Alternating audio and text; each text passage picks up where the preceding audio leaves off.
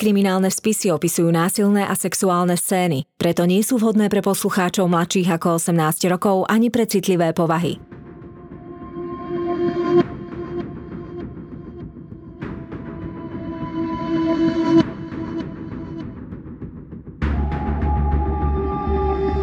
Spáchali ťažký zločin a pred spravodlivosťou sa im nepodarilo skryť.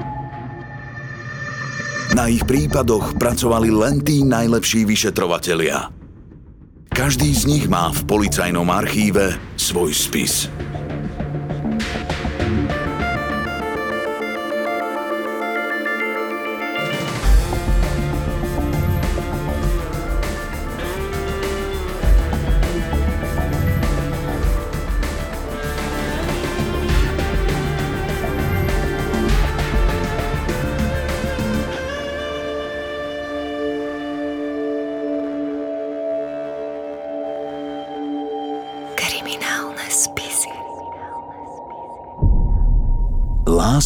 Ako z románu 10. jún 1984 Svitá Je 5 hodín a nad Sobrancami sa práve črtá krásne letné ráno. Laco kráča unavene domov pomedzi bytovky zaliaté zlatočerveným svetlom. V hlave mu ešte stále hučia všetky tie odrehovačky, ktoré hral celú noc na gitare – je uťahaný, ale spokojný. Dostal dobre zaplatené a má rád, keď jeho hudba roztancuje všetky baby z dediny. Teší sa, že nedeľu strávi so svojimi cérkami. Miluje ich. Do bytu sa snaží vojsť potichu, no v skutočnosti zbožňuje, keď sa za ním, svojim ockom, ráno celé rozospaté rozbehnú – dnes ale prichádza priskoro. Chce ich nechať ešte pár hodín spať. Laco otvorí dvere a v zápetí ho obleje pot. Tuší, že niečo nie je v poriadku. Na zemi zbadá ležať svoju manželku. Je oblečená v čiernych smútočných šatách a vyzerá opito. Ledva sa postaví na nohy, čo si bľaboce a potáca sa smerom k nemu ako mátoha. Čo tu robíš? Spýta sa jej kyslo. Žena čo si zamrmle, no Laco má pocit, že počuje zle. Čo? Zreve na ňu. Manželka svoju odpoveď zopakuje a Laco si je tentokrát istý, že rozumie správne. Vrazí jej, až zletí na zem a rozbehne sa smerom dovnútra. Zdá sa mu, že vo vzduchu cíti železitý, lepkavý pach krvi. Mária vždy vedela, že ju v živote čaká veľká láska. Bola na to predurčená, veď hrdinky z jej obľúbených románov s ňou mali toľko spoločné. Mala uhrančivý, vášnivý pohľad a krásnu tvár lemovanú havranými vlasmi. Ak by sa narodila o niekoľko storočí skôr niekde inde, určite by z nej vyrástla Jana Érová alebo Elizabeth Benetová lenže Mária bola len dievča z mesa a kostí. Pochádzala z robotníckej rodiny a spolu s rodičmi a dvoma mladšími súrodencami žila v malej dedinke Pavlovce na východe Slovenska. Bola inteligentná, no v škole sa jej učiť nechcelo. Nebola v nej spokojná. Radšej si čítala knihy, písala básne. Počas hodín hľadela von z okna a snívala o svojej budúcnosti. Tá však ako si stále neprichádzala. Po maturite sa z Márie stala obyčajná úradníčka na Mestskom národnom výbore. Šedé dni plynuli jeden za druhým a život jej pretekal pomedzi prsty. Pri prvej príležitosti vypadnúť prijala miesto korešpondentky a presťahovala sa do ďalekej Bratislavy. Lenže hlavné mesto nebolo také, ako čakala. Vadil jej hluk a tlačenice. Bratislava nebola dramatická ako búrlivé výšiny, ani krásne romantická ako divoké lesy na pohraničí. Čoskoro začala zase snívať o tom, že bude žiť v malom mestečku alebo na dedine. Mária nevedela byť nikde úplne spokojná. Jej sny boli totiž vždy o čosi lepšie ako realita. Muži sa okolo nej točili, to áno, ale nikdy z toho nič vážne nebolo. Pozornosť jej lichotila, no so všetkými mala rovnaký problém. Vždy sa z nich vykľuli obyčajní chlapci. Nikto pre ňu nebol dosť dobrý. Nerozumel jej veľkým slovám a dramatickým prejavom lásky. Mária nevedela, kde ani kedy stretne toho pravého – Oči mala preto vždy na stopkách. Za každým rohom mohol čakať vysoký, hrdý pán Darcy alebo záhadný pán Rochester. A potom jedného nádherného dňa sa to naozaj stalo. Láska na prvý pohľad. Oslovil ju na ulici. Bol krásny a urastený ako princ, ba dokonca aj meno mal kráľovské. Ladislav Plavé vlasy mu nonšalantne padali do čela a jeho oslnivý úsmev odhaľoval rovné biele zuby ako z reklamy. S Máriou sa do seba bláznivo zamilovali. Správal sa k nej ako k bohyni a nebal sa robiť veľké, romantické gestá, tak ako si vždy prijala. Okrem lásky si však dávali aj niečo iné. Status – Laco a Mária boli hviezdny pár. Vyzerali ako zo žurnálu. Všetci im závideli ich obťahnuté rifle, platne, štýlové doplnky a krásu. Lacov imič navyše dotváral aj jeho hudobný talent. Keď vytiahol gitaru, všetky dievčatá z neho šaleli. Keď Mária po pol roku vzťahu nečakane otehotnela, Laco nezaváhal ani na sekundu. Požiadal ju o ruku a ona súhlasila. Mladí sa zobrali v roku 1978, v rovnakom období, keď sa do kín prvýkrát dostal film Pomáda. Ale Bratislava už svoju Sandy a Dennyho mala. Všetci si mysleli, že z dokonalého páru sa už o niekoľko mesiacov stane dokonalá rodina. Rozprávka však nemala dlhé trvanie. Prvý problém nastal, keď sa Laco a Mária presťahovali k jeho rodičom do Sobraniec na východe Slovenska. Nevesta si so svokrou nesadla. Alžbeta bola vzdelaná, vážená učiteľka. Maľovala obrazy, vyučovala hru na husle a v deťoch dokázala vzbudiť záujem o umenie – Máríne maniere a extravagantné oblečenie sa jej nepáčili. Nevesta ju na oplátku obviňovala, že je skúpa a zlá. Láco sa snažil konflikty zmierňovať a napriek náročnému domácemu prostrediu sa mu darilo s Máriou udržiavať pekný vzťah. Potom však prišla ďalšia, zaťažkávajúca skúška – Mladý otecko si musel splniť povinnú vojenskú službu. Mária a Alžbeta v dome osameli a neustále si skákali do vlasov. Nevesta často s plačom sadala na autobus do Pavloviec a utekala za svojou mamou. V januári 1980 sa mladomanželom narodila ďalšia cérka, Paula – Laca po návrate z vojny so ženou znovu spojila spoločná obrovská láska k deťom. Podarilo sa im získať byt v paneláku na sídlisku družby a v novej domácnosti sa mohli konečne osamostatniť od rodičov. Lenže Sobrance sú malé mestečko, v ktorom majú aj steny uši. Postupne sa k Lacovi dostali horúce klebety, kým bol na vojne, jeho manželka sa stretávala s inými mužmi. Laco Máriu konfrontoval, no ona mala na celú vec svoje vlastné vysvetlenie. Obeťou je tu ona. Vysvetľovala, aká zostala v Sobranciach sama, opustená, s príšernou svokrou na krku a bez muža, ktorý by sa o ňu postaral. Vojna ich rozdelila, no teraz môže ich veľká láska zase pokračovať. Úplne ako od Tolstoja. Navyše, tvrdila, že vzťahy boli len čisto platonické. S iným mužom by nič fyzické mať nedokázala. Krízu sa manželom ako tak podarilo zažehnať, no ich vzťah už nikdy nebol ako na začiatku.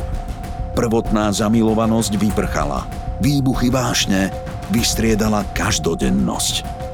Laco začal pracovať ako podlahár, no na uživenie štvorčlennej rodiny to nestačilo. Mária sa neskôr zamestnala tiež, no aj tak museli prevracať každú korunu. V tom období Laco začal hrávať na gitaru s kamarátmi v kapele Kontakt. Okrem svojich vlastných pesničiek hrali aj dobové hitovky, vďaka čomu si ich ľudia na zábavách rýchlo obľúbili. Skupina si postupne urobila veľmi dobré meno, pozývali ich na svadby a ďalšie akcie po celom regióne. Rodinný rozpočet konečne dostal finančnú injekciu. Mária si Laca idealizovala a všade, kam prišla, hovorila o tom, aká je ich láska výnimočná. Lenže v roku 1982 sa prišla pozrieť na jednu zo skúšok kapely a uvidela niečo, čo jej rozprávku o princovi navždy zničilo. Laco flirtoval s inou ženou. Navyše s takou, o ktorej mala Mária veľmi nízku mienku, mala pocit, ako by jej prebodol srdce. Pred celou kapelou mu urobila scénu a potom zo skúšky utiekla. Premýšľala, ak toto urobí jej princ na skúškach, kto vie, ako sa potom správa na všetkých tých zábavách, z ktorých sa domov vracia až ráno. Ženy ho vždy obletovali. Vedela o tom a lichotilo jej to. No doteraz mu verila. Nenapadlo jej, že by bol schopný takého podrazu, ako je nevera. Impulzívne zbalila seba aj cerky – kúpila im lístky na vlak a odišla do Českého Tešína. Najprv prespala v hoteli, no veľmi rýchlo sa začala obzerať po byte, ktorý by mohla pre seba a svoje deti prenajať. Bola rozhodnutá, že k sa už nikdy nevráti. Lenže ten sa s odchodom svojej manželky a predovšetkým dcer odmietal zmieriť. Podarilo sa mu ich vypátrať a vycestoval za nimi do Tešína. Márii nasľuboval hory doly, vyznával jej lásku ako hrdinovia v jej obľúbených románoch a dušoval sa, že patrí len jej. Prosil ju, aby nerozbíjala rodinu a tvrdil, že keď sa s ním vráti domov, všetko bude úplne inak. Mária sa napokon nechala zlomiť. Lenže keď sa vrátili do Sobraniec, Všetko sa zase rýchlo vrátilo do starých koľají. Laco sa po víkendoch vracal domov až nad ránom a Mária šalela žiarlivosťou. Nedokázala jesť ani spať. Nezvládala starostlivosť o deti. Po meste sa klebetilo, že im niekedy dáva tabletky na ukľudnenie. Začala chodiť na všetky skúšky a akcie kapely. Manžela sa snažila neustále kontrolovať – Mnohokrát sa pohádali na verejnosti a doma vraj dochádzalo aj k bitkám. Kvôli početným scénam na zábavách si o nich začali šepkať celé sobrance. Ideál hviezdného páru pohasol. To mi ani nezohreješ polievku? Spýtal sa Laco Márie, keď prišiel domov po jednej z prehýrených nocí. Mária namiesto odpovede chytila hrniec a aj s jedlom ho vyhodila von z okna. Mala dosť. Jej vlastná sesternica na vlastné oči videla, ako Lacovi na kolenách sedí akási cudzia žena. Opäť zbalila seba a deti, no tentokrát dokonca aj zvesila záclony, aby bolo jasné, že sa už nikdy nevráti. Prišiel po ňu otec a spoločne odišli do Pavloviec za matkou lenže Laco za nimi pricestoval a ženu opäť presvedčil, aby sa k nemu vrátila. Z neustálých útekov, prosíkania a návratov sa stal ich rituálny tanec. V rokoch 1983 až 1984 sa situácia zopakovala asi 10 krát. Mária ho prosila, aby s hudbou prestal, no on o tom nechcel ani počuť. Kríza vyvrcholila koncom jary 1984. Mária sa votrela na jednu z akcií, na ktorých hrala kapela Kontakt.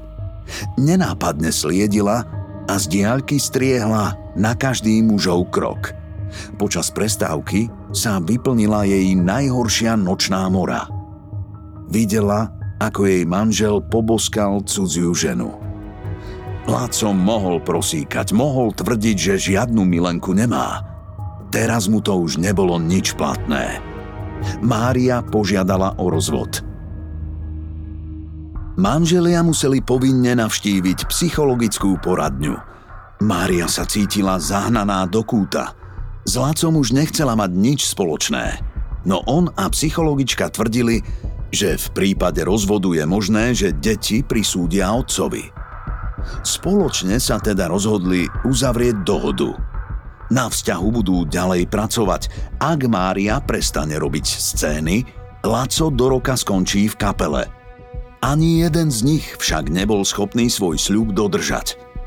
Už o pár dní sa Mária dozvedela, že si Laco do ich bytu pozval partiu mladých ľudí, medzi nimi aj mladú, atraktívnu Janu, o ktorej predpokladala, že je jeho milenkou.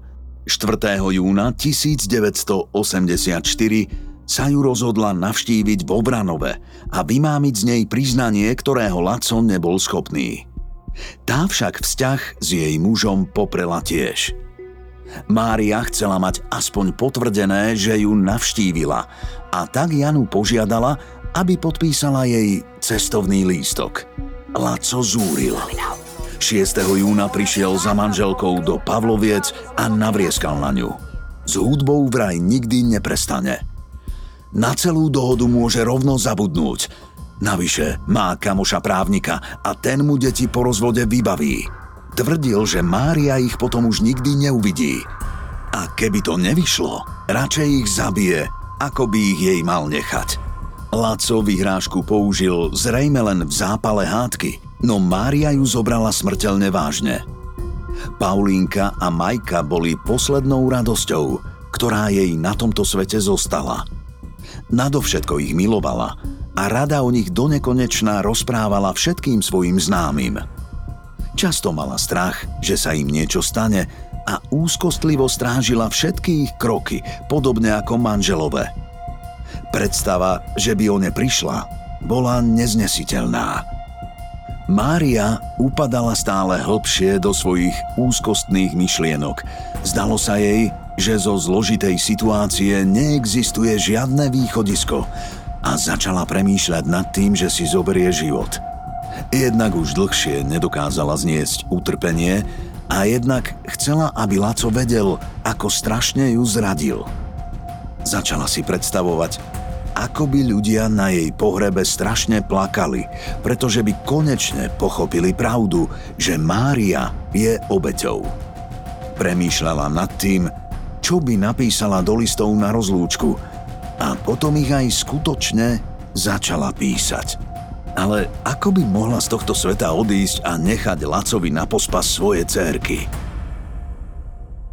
Mária do dokonalosti obrazu svojej osudovej lásky života musela vložiť extrémne veľa psychickej energie. Napríklad túžila po čistej veľkej láske. Sexuálne bola zdržanlivá a svoju čistotu chcela ako dar odovzdať svojmu osudovému mužovi čo síce urobila, ale ešte pred svadbou, pretože sa vydávala ako tehotná. Takže na dokonale romantickom obraze vznikla trhlina. Počas dvoch rokov, kým mladomanžel absolvoval základnú vojenskú službu, nadviazala Mária dva romantické vzťahy, čiže vznikli ďalšie trhliny, ďalšie nedokonalosti. Postupne udržať dokonalý obraz romantickej hrdinky bolo stále náročnejšie. Mária sa akoby cez svoje romány vzdialila sama sebe a reálnemu životu. Bola úplne odlúčená od svojich vlastných emócií. Bola introvertná. Konflikty a hádky v manželstve sa stupňovali a riešením boli zväčša veľké gestá, burlivé scény, nasledovali výhrážky a úteky ktoré zároveň znamenali akoby aj nové začiatky.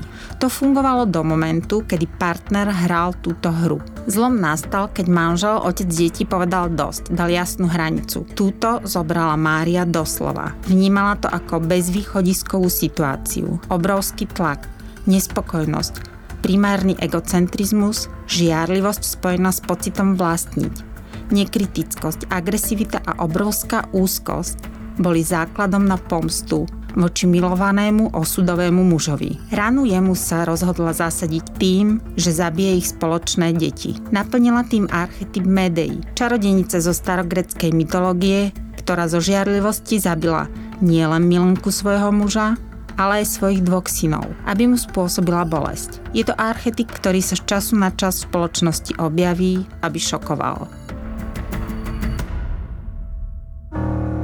Piatok 8. júna 1984 Mária navštívila rodinných lekárov v Sobranciach a dala si predpísať lieky, ktoré sa používali na upokojenie úzkostných stavov a podporu spánku. Išlo o niekoľko krabičiek benzodiazepínov a barbiturátov, ktoré sú vo väčších množstvách návykové a pri predávkovaní môžu človeku úplne zastaviť dýchanie. Na druhý deň, v sobotu 8. júna 1984, sa rozhodla ešte raz navštíviť svojho manžela v Sobranciach. Stretnutie v byte, v ktorom len pred pár rokmi začali svoj spoločný život, bolo nabité smútkom. Mária sa posledný krát pokúsila získať Lacovo srdce. Znova ho poprosila, aby prestal s hudbou a nočnými potulkami, no on odmietol. Vtedy už obaja vedeli, že cesta späť k lásky plnému vzťahu neexistuje. Posledný krát sa pomilovali. Potom sa Laco začal chystať na ďalšiu noc s kapelou – Tesne pred odchodom mu Mária vtisla do ruky 500 korún. Na čo to je? Kúp deťom bábiky, povedala ticho a so zvláštnym výrazom sa na neho zadívala. A nechaj mi kľúče. Pôjdem po deti. Laco sa zarazil. Tušil, že niečo nie je v poriadku. Mária bola nezvyklo pokojná a oči sa jej divne leskli. Chceš urobiť nejakú hlúposť? Spýtal sa. Len chcem, aby mohli deti stráviť nedelu so svojím otcom. To je tak veľa? Laco pokývkal hlavou a kľúče jej nechal. Už sa mu viac nechcelo hádať. Svoje céry miloval a bol rád, že ich zajtra uvidí. S Máriou sa rozlúčil a z bytu odišiel. V jej očiach tým navždy zničil ich rodinu – bez neho si už nedokázala predstaviť ďalej žiť. Keď ho nemohla mať, chcela sa mu aspoň krúto pomstiť. Chcela ho zraniť tak veľmi, ako on zranil ju. V sobotu podvečer 9. júna priviedla Mária svoje cerky Paulínku a Majku do Sobraniec. Deti sa tešili, že sú opäť doma. Možno si mysleli, že budú znova žiť spolu s oboma rodičmi a že veci medzi nimi budú konečne lepšie ako predtým. Všetko tomu nasvedčovalo. Mama bola milá a pokojná ako nikdy predtým. Pozrela si s nimi rozprávku, okúpala ich, učesala a obliekla do pyžám. O siedmej dievčatá uložila do postieľok. Potom odišla do kuchyne a z obalov povylupovala všetky tabletky, ktoré sa jej podarilo nahromadiť. Histeps, diazepam, radepur a ďalšie lieky. Rozdrvila ich a zmiešala so sirupovou vodou. Smrteľný koktejl potom naservírovala svojim cérkam. Majke a Paulínke sa zrejme sirupová voda zdala akási horká, no poslušne ju vypili. Bola to predsa ich mama. Verili jej. Mária zhasla svetlo a počkala pár minút, kým dievčatá zaspali. Potom potichu zatvorila dvere a začala na odchod zo sveta pripravovať aj seba. Vychystala sa ako do hrobu. Celá sa vyumývala a obliekla si dlhé smútočné šaty – Poprehltala všetky lieky, ktoré jej zostali a začala chystať listy a básne na rozlúčku, ktoré si na túto príležitosť pripravila. Kde tu ešte niečo dopísala? Listy zanechala aj svojej svokre a mame. Tej spísala svoje želania ohľadom pohrebu. Chcela, aby bola pochovaná spolu s cérami. Paulínke a Majke mali ušiť do hrobu rovnaké šaty. Prosila, aby pre ne mama vybavila pitvu, pretože sa bála, že sa vo svojich rakvách prebudia. Najviac si ale dala záležať na liste pre Laca. Vyčítala mu, že pre záchranu rodiny neurobil viac. Nedokázala pochopiť, ako si namiesto nich mohol vybrať prežúrované noci s kapelou – Svojim deťom napísala báseň, ktorú si nikdy nemali prečítať. Odpustite, deti moje, že som vám pretrhla života krátku niť. Odpuste, že som sa nevedela so životom byť. Nech Boh a ľudia odpustia matke, nech meno jej nepreklínajú. Tí ostatní nech vo väčšie šťastie nedúfajú. Pohasli hviezdy nádeje, pohasol mesiac, slnko sa stratilo. Žila som. Všetko sa skončilo. Mária cítila, ako jej pomaly oťažievajú viečka.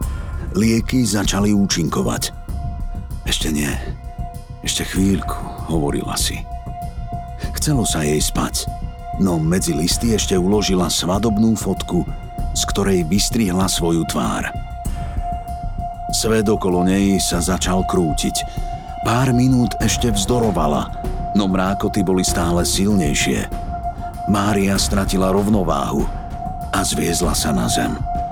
Potom všetko zahalila tma. Mária otvorila oči. Bolo jej zlé. Cítila sa strašne unavene, podobne ako keď to človek preženie s alkoholom. Niekoľko sekúnd premýšľala, kde sa nachádza – pred očami jej tancoval luster na bielom plafóne. Uvedomila si, že leží doma na koberci. Má na sebe čierne šaty do hrobu a otrávila svoje deti. Lenže lieky ju zmohli tak rýchlo, že svoj plán nestihla dokončiť. Pokúsila sa pohnúť, no telo ju neposlúchalo. Spánok sa ju snažil zlákať späť do svojich hlbín – s vypetím všetkých síl si klakla, ale závrat ju zrazil späť na zem. Podľa márničnej tmy za oknami vedela, že je ešte hlboká noc. Láco ešte nie je doma, musí dokončiť, čo začala. Štvornožky ako zviera sa začala súkať smerom ku kuchynskej linke. Zo šuflíka po pamäti vyhrabala dva nože a priliezla s nimi k svojim cerkam – ich tváre boli ešte rúžové a hrudníky sa im pomaly dvíhali pod perinou, ako by len pokojne spali. Mária vedela, že už dlho nedokáže vzdorovať účinku liekov. Zdvihla jeden z nožov a dvakrát bodla mladšiu Paulínku do stredu hrudníka. Dievčatku poranila srdce a prepichla pľúca. Do postele aj do jej telíčka sa vyvalili potoky krvi. Kvôli predávkovaniu liekmi na zranenia nijako nereagovala. Staršiu Majku pichla matka len raz. Sily jej už dochádzali a rana nebola hlboká. Potom sa Márii opäť zatmelo pred očami a odpadla.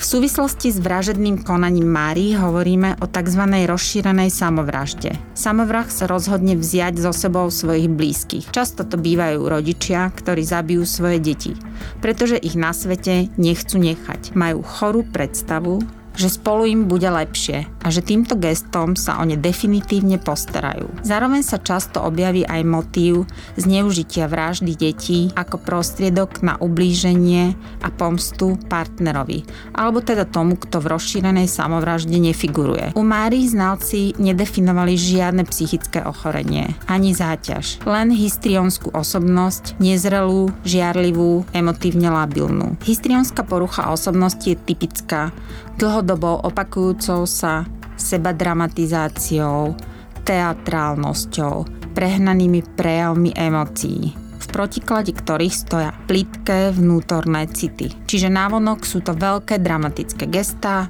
ale vo vnútri nič, žiadne city. Za príčinou vzniku histrionské poruchy osobnosti je pravdepodobne kombinácia genetiky, disharmonických vzťahov a za základnú dynamiku sa považuje strach z odmietnutia či opustenia a prehnaná snaha tomu zabrániť. Tieto znaky vidíme aj u Márii. Keď prestali fungovať vyhrážky a úteky k matke, nastúpilo silné depresívne prežívanie konfliktu. U nej deštruktívny systém a v skratovom konaní zabila svoje dve deti. Pričom sa pokúsila aj o samovraždu, no jej agresivita, jej energia na to už nestačila. Bola vyčerpaná. Mária opäť otvorila oči. Za oknami sa pomaly rozvidnieva a od dverí počuje štrnganie kľúčov.